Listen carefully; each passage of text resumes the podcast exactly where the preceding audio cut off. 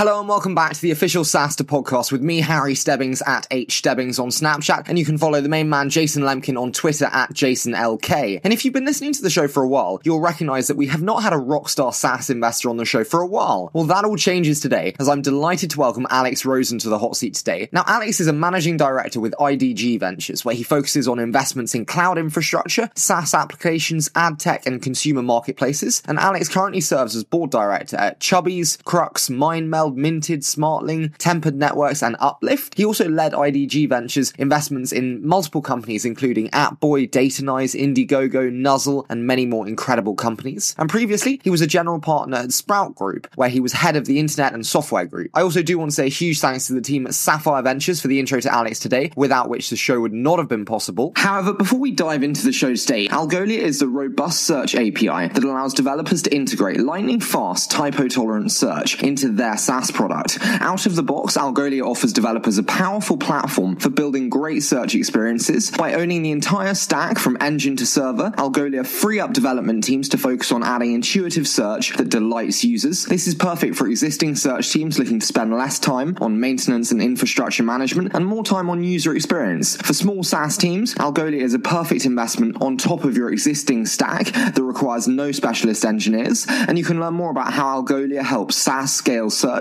because now SaaStr podcast listeners can get one month free at algolia.com forward slash SaaStr with the coupon code SaaStr podcast. That's algolia.com forward slash SaaStr. However, enough from me, so I'm now delighted to hand over to Alex Rosen, Managing Director at IDG Ventures.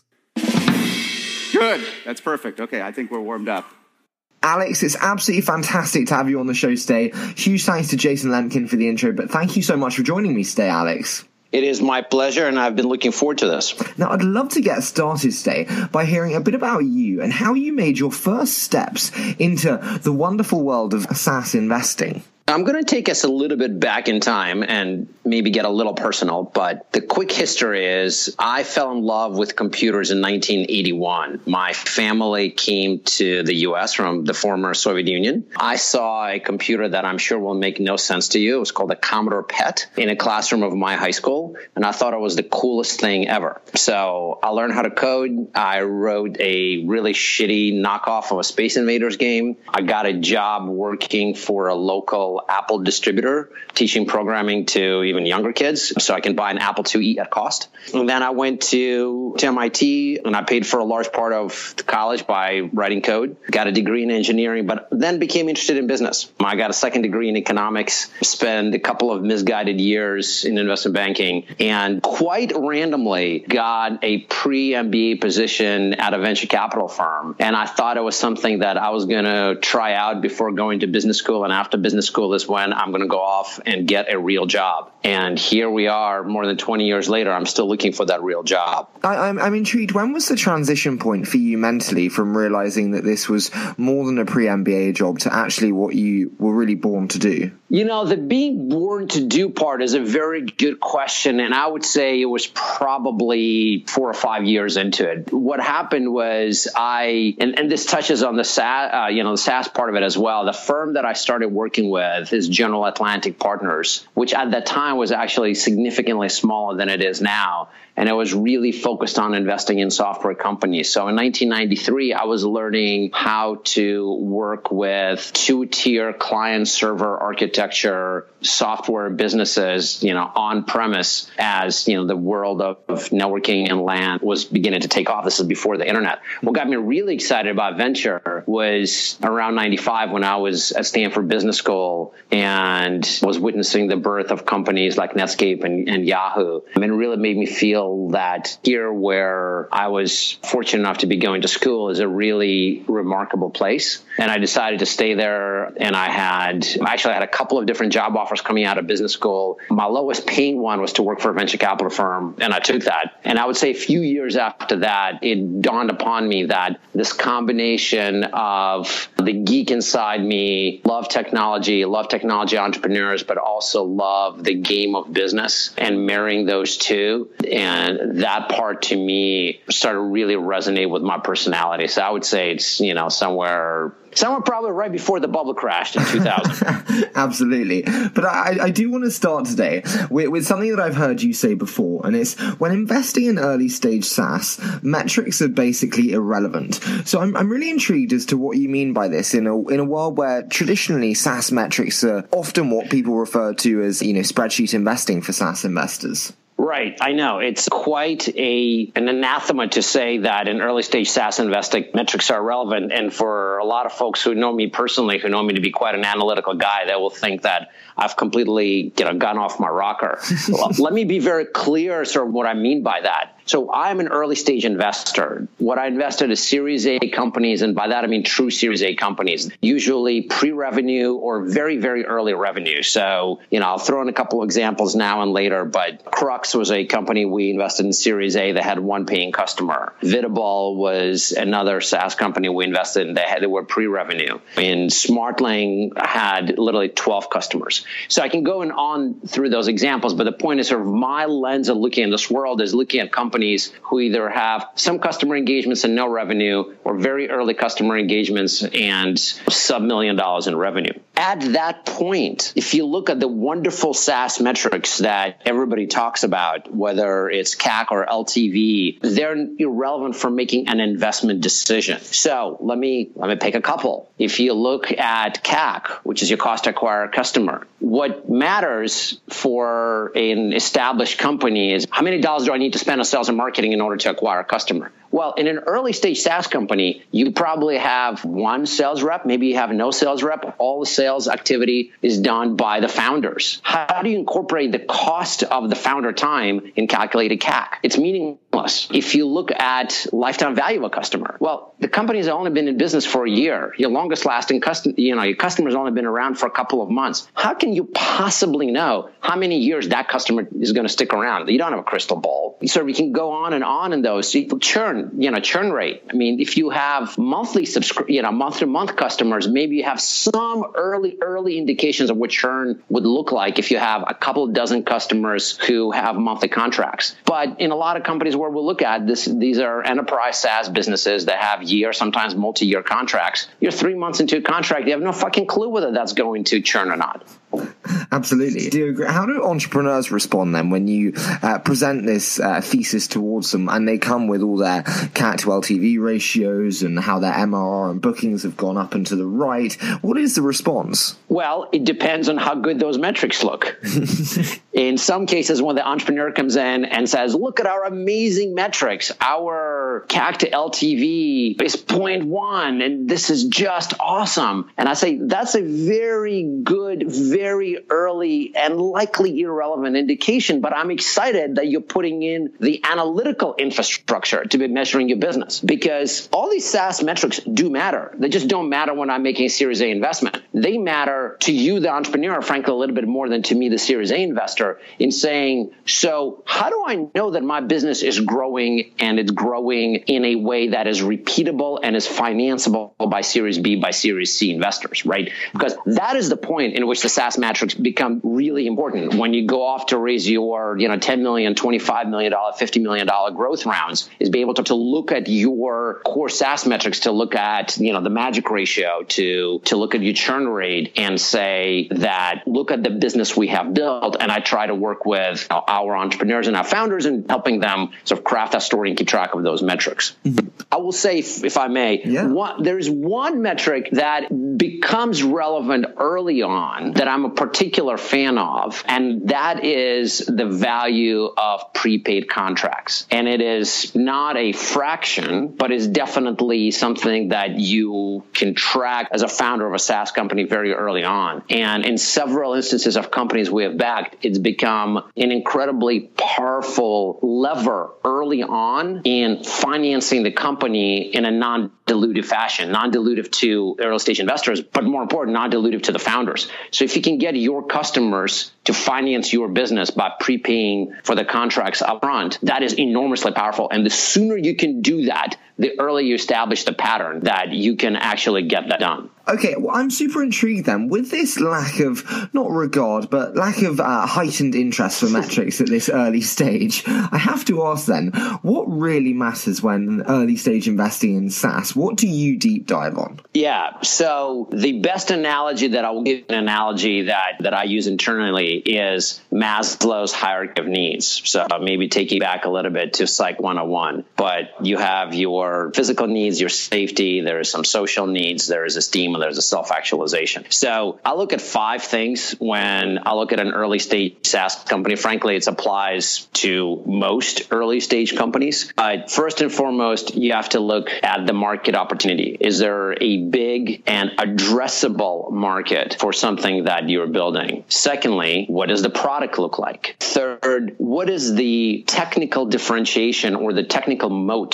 to use the medieval analogy that you are creating? Moving up in the hierarchy, hierarchy. Market is nice. There's a product that you're going to address the market with, you know, some kind of differentiation. Why now? The interesting thing about the technology markets is that there have been hundreds of thousands of really smart entrepreneurs going after every little possible piece of the enterprise market for the last couple of decades. What has changed that has left this particular opportunity open right now? And the very top, and to me, the most important is the team. And in terms of the team, I'll look at a few things. I'll look at the, the tangibles, which is what is the relevant background? One of the interesting things about enterprise SaaS is that it is generally important to have a really good understanding of the customer problem and the group of customers who you're going after. There are some exceptions of course, but most of the great SaaS companies were not started by college freshmen, unlike a lot of really good consumer companies. So you look at the relevant relevant background, and then there's the intangible to me. And I think that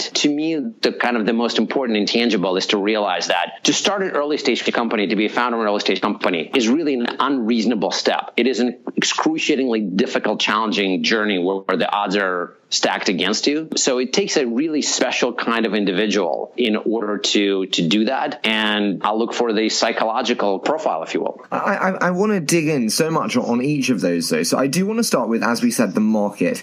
And we often hear we need an attractive market size, and and that can often be quite challenging because often founders are told that they're being unrealistic with their markets. I know now as an investor myself, I get rather annoyed when I see a trillion dollar market or a hundred billion dollar market. So is it so how can they founders um, view market size and what is attractive and ensure that it's both focused and accurate but also attractive? So, you know, we probably can spend 10 hours going through this and going to specific examples. I will spare you that pain. I would say that as you look at the market, I would break it into sort of a couple of steps. So first, I think that you have to say, look, we are building a point, we're building a product today that is going to address a market today. We're not going to stop at that. As we grow, we have grander ambitions and we will address other adjacent markets as we grow. To use an example, Krux, which was a big data management platform, started off initially solving the needs for the largest web publishers in helping them understand and monetize their data. As the company grew, it used its knowledge of, of data management to then sell to marketers a similar set of functionality that addressed the needs of the marketers. That was a much bigger market. If you looked at the Series A deck that they showed us when they first invested, that was absolutely their plan. And it was actually a series of concentric circles. They said, hey, today we're going after a market that looks like a billion dollar market. Down the road, in the next, you know, five plus years, we're going after this multi billion dollar market, but we'll need to build out additional functionality for that. So have a roadmap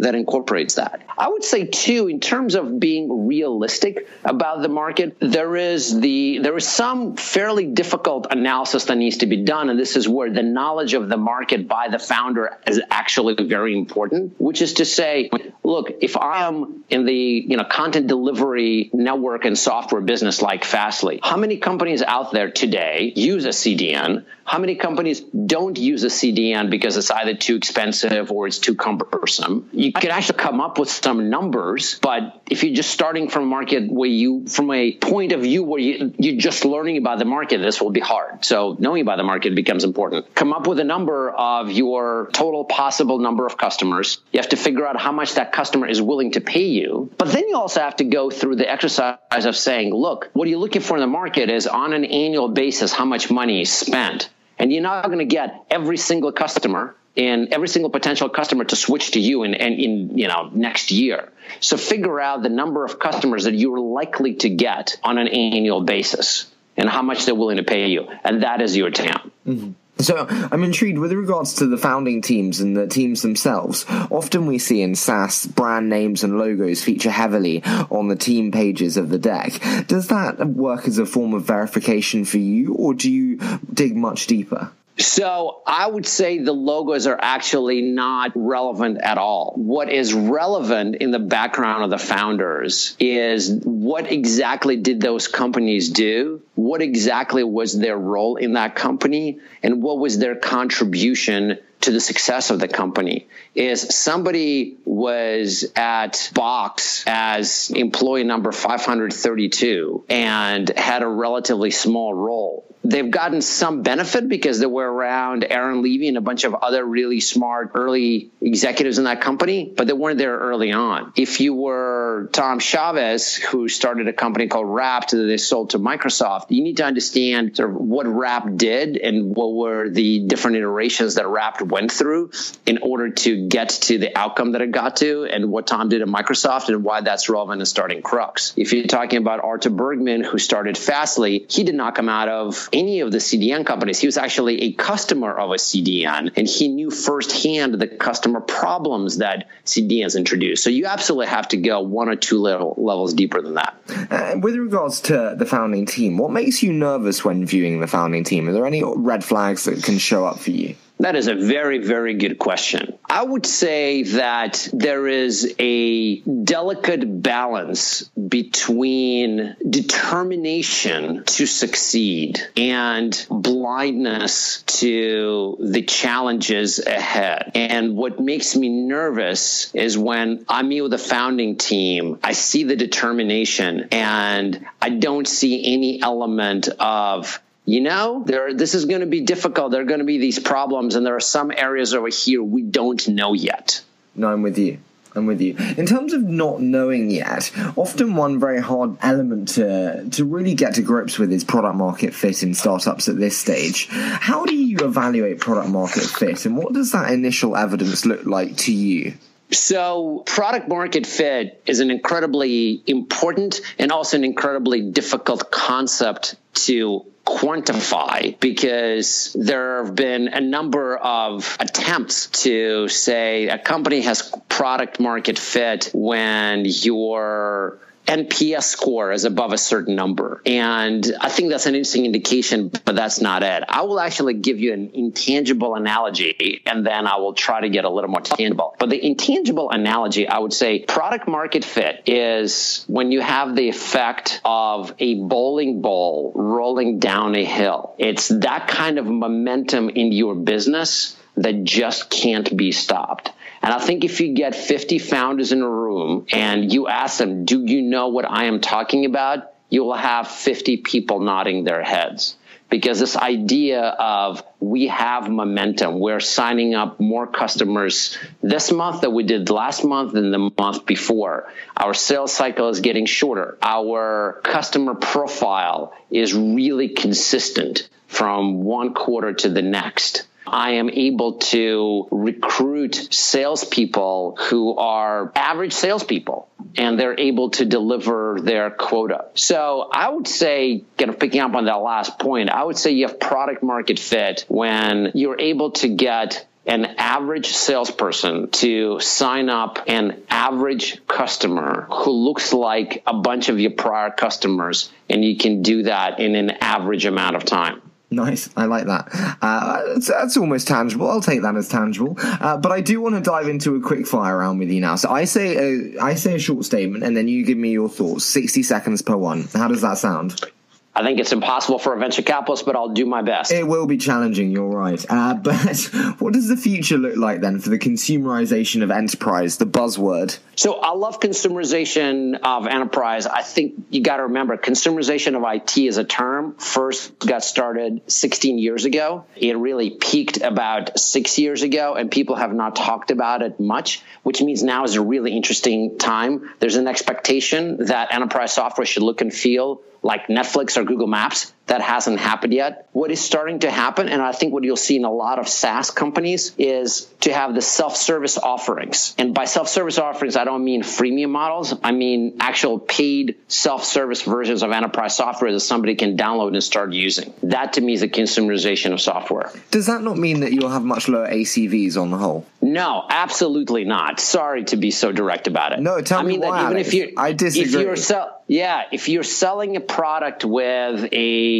$130,000 ACV. You are not going to sell that online with a credit card, and you, nor should you. But you should absolutely have some feature of that that a customer can pay $500 for, download, start using, and say, wow, this actually exposes me to a bunch of other things that I can do here. That's what I mean by self-service earning, a subsection of the features yeah. that is able to let you run your analytics on a really small piece of the data and only from SQL databases, not terabytes of data on NoSQL data stores. Absolutely. So for instance. variable pricing mechanisms allowing the ACV yes. to get to yeah. Okay, awesome. No, that is, that is great. I like that. Uh, your favorite SaaS reading material. What are your must reads when they come in? So it's rare that you hear sort of one venture capitalist promote another, yet one with whom I have no personal relationship. But I think David Skok blog for entrepreneurs is fantastic. Mm-hmm. No, I agree. He was fantastic to have on the show too.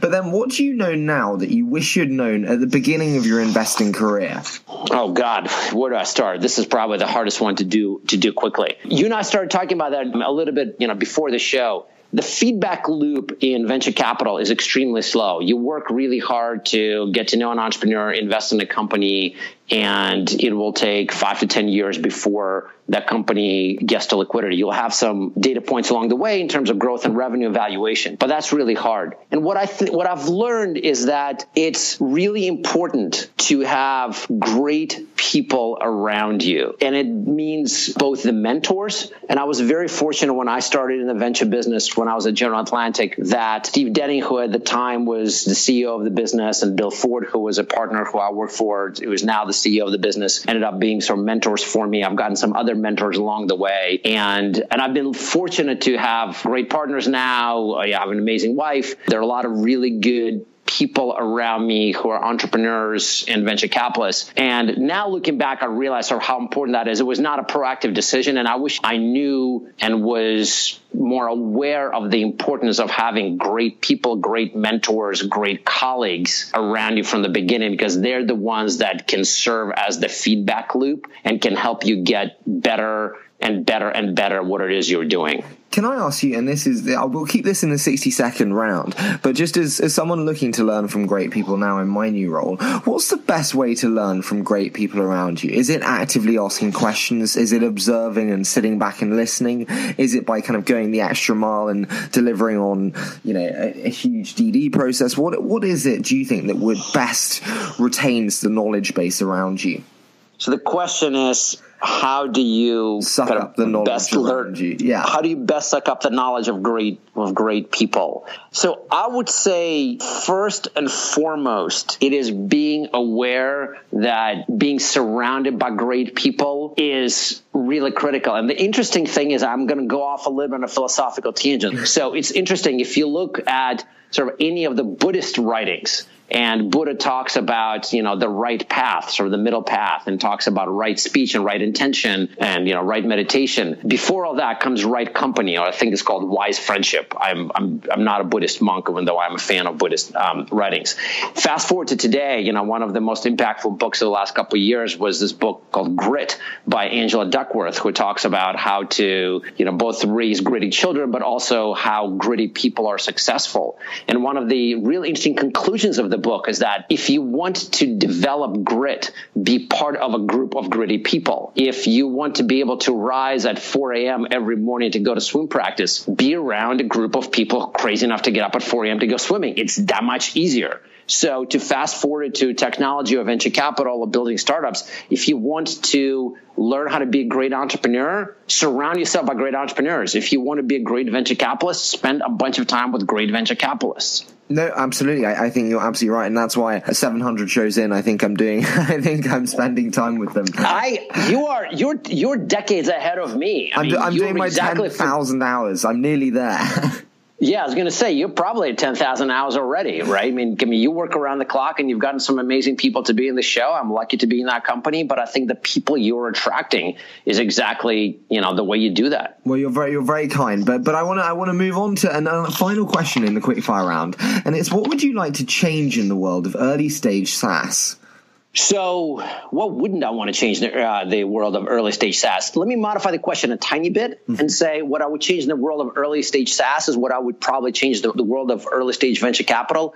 You and I talked a little bit earlier about Gil Penchina, who I have tremendous respect for, who is now working with us. And he and I have been working on radically simplifying and creating a ton of flexibility on founder terms. And a lot of the in venture capital terms have been sacrosanct in venture capital for 40 years. And yet, vast majority of them are actually not that important, nor are they understood. People end up negotiating for weeks over a nine page term sheet with terms that don't fucking matter. And we are working to create more transparency. And I'll be honest, honest, we're not quite there yet, although we got some interesting announcements coming up where we want to be really flexible. So when we look at backing an entrepreneur, we're not attached to any rigid set of terms and try to tailor each one of them to a unique case. I mean, things like veto and change of control. Entrepreneurs are incredibly concerned about that term and we've never used it. So why do we have that in the term sheet? You know, we've done things like invest in uncapped notes. We've you know, there are times when we've bought common stock as opposed to preferred stock. There are, you know, pro rata rights that sometimes matter, sometimes don't. So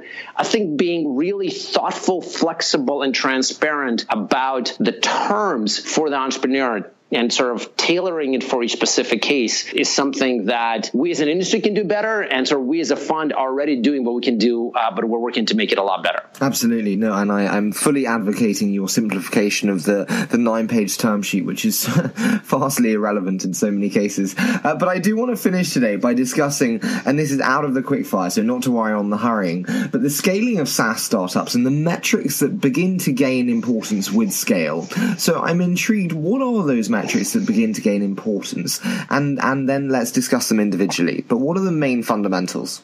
So, as you talk about scaling, the metrics that I so ir- irreverently said are irrelevant become relevant. As you scale, churn rate becomes incredibly important. Lifetime value of a customer. Now, as you start calculating lifetime value of a customer, I, I, think you actually have to be more sophisticated and looking at LTV rather than just looking at the dollars that you're receiving. But let's come back to that. But I would say it's your cost to acquire a customer, it's lifetime value of a customer. You know, churn is a big component of that. It is the, you know, the magic number, which is the, you know, the ratio of sales and marketing dollars required to attract the marginal gain in revenue. And then, as I mentioned, I think it's super important to look at prepay. And ultimately, it is about growth. I mean, we're all growth investors. This is not, you know, we're not buyout guys. We're not looking to, to figure out how to squeeze out an incremental, you know, two percentage points of EBITDA, right? We'll look for growth. Mm, absolutely. Uh, in, in terms of, you, you mentioned that CAC and LTV, I'm intrigued. What do you think then a good CAC to LTV ratio looks like? David Skok said four to five times uh, above the potential three that is often cited. What does it look like for you?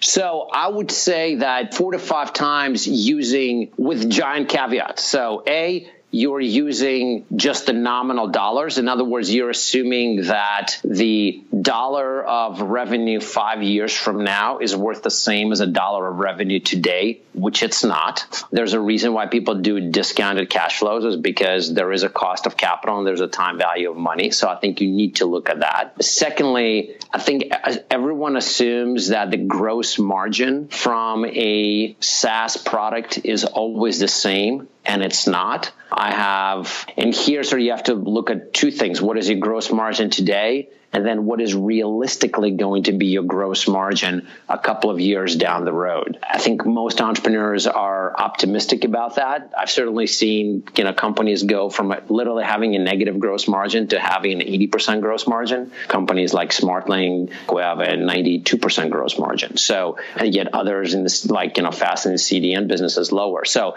you have to look at the gross margin dollars, not the revenue dollars. You have to discount the revenue kind of back but without those things, I think so. David Skok's number is very good. I, maybe this is going to be a good uh, follow up homework for me to come up with a number of what kind of a good CAC to LTV is if you do the LTV in a more sophisticated way. Mm-hmm. What do you think the challenges are of, of placing such emphasis on CAC and LTV?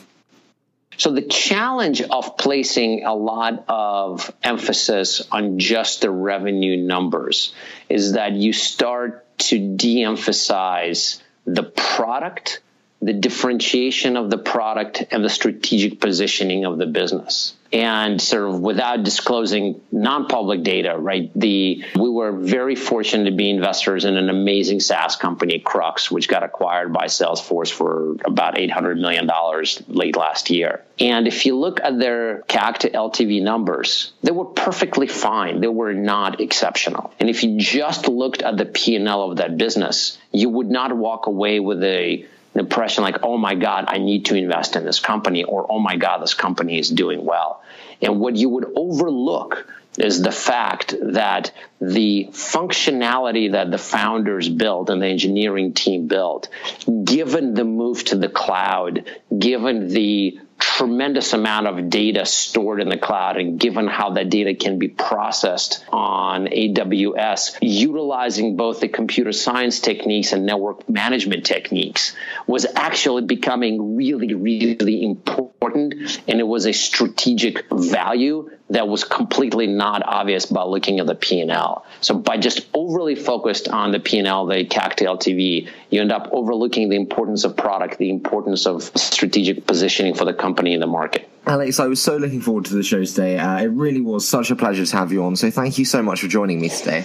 Well, it's entirely my pleasure. It's uh, rare that I get a public opportunity to say that SaaS metrics are irrelevant, while in fact I believe they do matter quite a bit. Just not when I make the uh, the investment decision, and as I'm throwing other sacrosanct terms out, on, you know, under the bus. I'm also happy to say that a bunch of the terms of venture capital are not important. So glad to have the opportunity to talk about those things, Harry.